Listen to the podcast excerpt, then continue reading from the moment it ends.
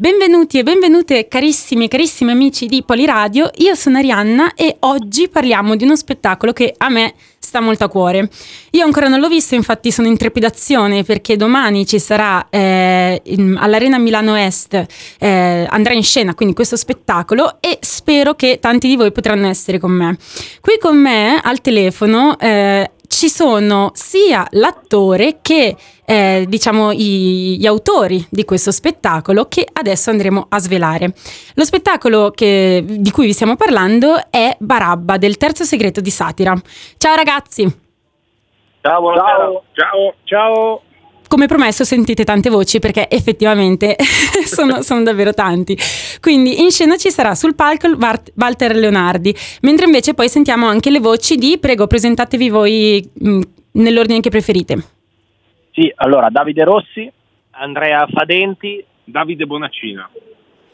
Ok. E poi, e poi ci sono io, Walter Leonardi. Ma, eh, e poi c'è Walter tu. che... sì, sì, sì, no tu eri assicurato. Allora, come abbiamo detto, quindi domani vi esibirete a Milano, all'Arena Milano Est. La prima domanda che eh, ho per, sia per Walter, ma in realtà anche per gli autori è questo titolo, Barabba, corso di sopravvivenza al paese reale. Bello tosto, bello lungo, come eh, si intreccia lo spettacolo e che cosa possiamo aspettarci partendo dal titolo? Ma il titolo eh, vuole riprendere un po' eh, quella famosa decisione che fu fatta un sacco di anni fa quando fu chiesto a un, bel, un bel po' di persone di scegliere tra Gesù e Barabba e appunto nessuno si ricorda che all'epoca fu scelto Barabba, quindi tutto questo per dire era una scelta di pancia, quella sicuramente di scegliere Barabba e visto che adesso sono tempi dove prevale una logica più di pancia, una logica più semplicistica, abbiamo pensato che Barabba potesse essere il titolo adatto per questo spettacolo che poi è un corso di formazione buon, dedicato ai buonisti per sopravvivere a questi tempi oscuri. Mm, oh, tempi oscuri, mi piace molto quest'ultima cosa che hai detto e mi riallaccio un po' anche al fatto del manuale di sopravvivenza perché sul palco sappiamo che ci sarà Walter quindi farà questo, questo stand up comedy effettivamente possiamo chiamarla così farà un po' da stand up e ehm, presenterà questa idea di eh, vediamo come sopravvivere vi spiego io come sopravvivere no? nella sinossi dello spettacolo c'è scritto anche ehm, che un agnello eh, noi, noi ci sentiamo tutti degli agnelli in un mondo di lupi e l'unico modo per sopravvivere è trasformarsi in lupo, quindi alla fine vi, vince il più forte sostanzialmente. Eh, quanto, mh, mm, co- come va letta diciamo, questa, questa, cosa dell'oscurità, del mondo cattivo e noi che dobbiamo diventare cattivi a, a nostra volta? Quanta ironia c'è, ma anche quanta verità? Risponde il liceo classico. No, è chiaro che c'è in parte un'ironia, infatti nello spettacolo lo esplicitiamo perché ci rendiamo conto che quello che è il come dire, l'incipit dello spettacolo che è imparare a sopravvivere, eh, un corso di sopravvivenza per buonisti per imparare a sopravvivere al paese reale. Come piccola anticipazione dello spettacolo, la nostra idea è imparando a diventare a nostra volta sovranisti, quindi a mimetizzarsi nell'ambiente sovranista, populista che c'è in questo momento e aspettare tempi migliori. Quindi anche la nostra morale è ovviamente un po' come dire, non è questa gran morale, però ovviamente è anche un, un punto di vista ironico per diciamo, analizzare un po' il presente, analizzare un po' la situazione.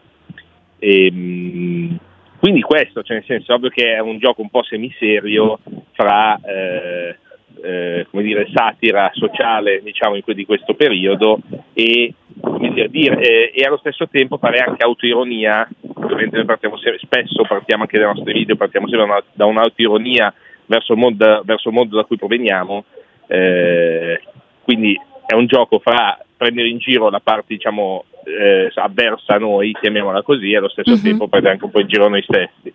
E da che cosa è nata questa, diciamo, questa ispirazione, questo pensiero che ci hai appena raccontato? C'è stato qualche evento che vi ha fatto dire ok, proviamo a fare uno spettacolo che tratti di questa cosa, che faccia emergere questo, diciamo, un po' ipocrisia anche del, del nostro tempo? che si riferisce però appunto come il titolo ricorda anche a un tempo passato. Ma il, non c'è stato forse un avvenimento in particolare, diciamo che ci si è resi conto eh, in questo periodo che davvero è un momento difficile eh, per tanti aspetti, pensando sia alla crescita chiaramente di, di alcuni movimenti sovranisti e populisti, ma anche eh, se pensiamo banalmente a robe più recenti, quindi al, ehm, alla questione aborto negli Stati Uniti o, o, tante cose legate anche ai profughi, no? che un certo tipo di profughi viene visto di buon occhio e un certo tipo di profughi no.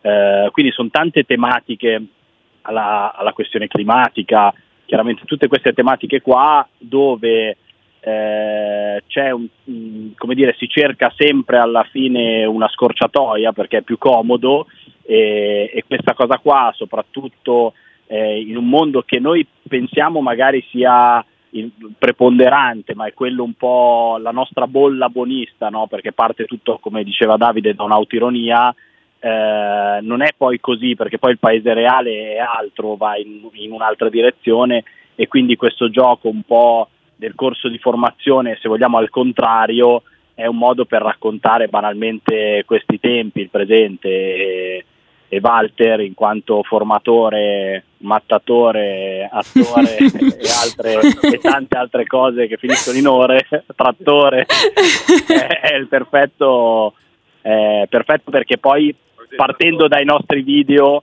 eh, lui parte sempre come appunto è, è, sempre stato un po' l'uomo di sinistra e quindi è l'evoluzione naturale di quel personaggio e quindi siamo contenti che, di, di, farlo, di, farlo, e, e, soprattutto in un periodo in cui c'è voglia anche di tornare a fare cose dal vivo, no? quindi noi solitamente certo. facciamo video però sfruttando anche il fatto che poi le persone con cui collaboriamo, in questo caso Walter, sono attori che hanno fatto tanto, tanto palco, attori, stand up, come dici tu, cioè sono, non entro nella polemica ma sono, sono tutto diciamo eh, e quindi alla fine sì è, è una sorta di monologo di stand up però poi c'è un personaggio però poi ci sono dei video è un ibrido come piace a noi e, e ci divertiamo molto a farlo e siamo contenti di farlo ecco poi non so se Walter vuole aggiungere qualcosa io aggiungerei sì sì, sono d'accordo Esatto. Sì, no, non, non, devo aggiungere niente, la polemica non esiste, to. Eh, proprio stare lì. La polemica non esiste, è uno spettacolo come diceva adesso Davide Rossi, che quello di prima invece era Davide Bonaccina, perché ci sono due Davidi, che, che sì, che comprende più un po' un, qualche disciplina in, in più, ecco, che una solo specifica, per cui è difficile da classificare anche. Comunque è molto comico, ironico, comico.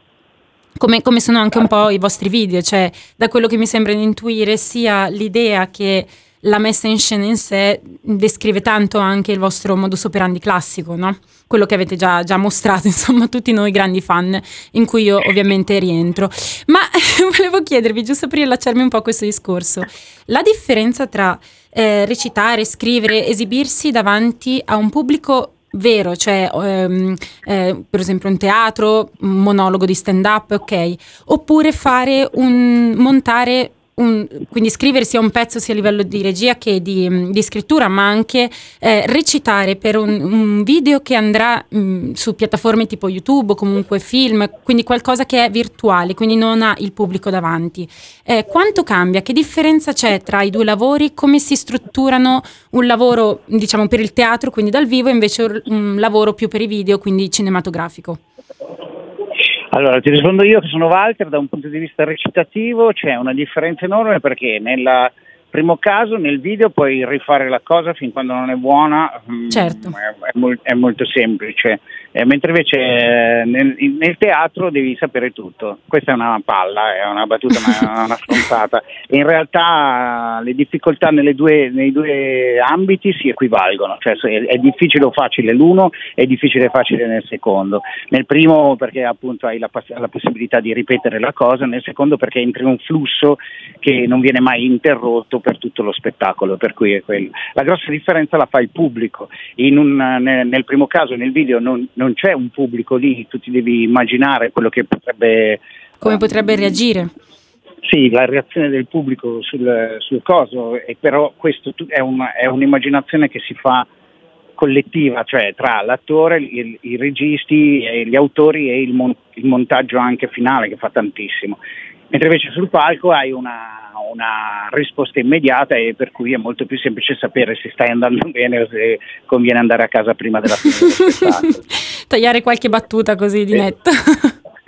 No, invece dal punto di vista autoriale, registico, chiamiamola così, da una parte chiaramente eh, fare i video come siamo abituati a fare hai la, pot- hai la possibilità insomma, di, di, controllare tutta la realizzazione dall'inizio alla fine, invece inevitabilmente nel, nel live, in questo caso poi dove tutto è affidato a Walter, vuol dire cedere il controllo del, del tuo testo, tua, di quello che avevi pensato comunque a un attore che lo farà in, un, in, in una situazione in cui tu, in, tu non, potrai, non, potrai, fare niente, non puoi montarlo ovviamente live. Mm-hmm. E, ehm, però allo stesso tempo la cosa bellissima del live è la risposta immediata del pubblico che su YouTube non hai e vale personalmente, penso di parlare a nome di tutti, vale 100 volte il, la reazione delle visualizzazioni, cioè nel senso certo. il, il, la risposta immediata alle risate e agli applausi sono molto più paganti.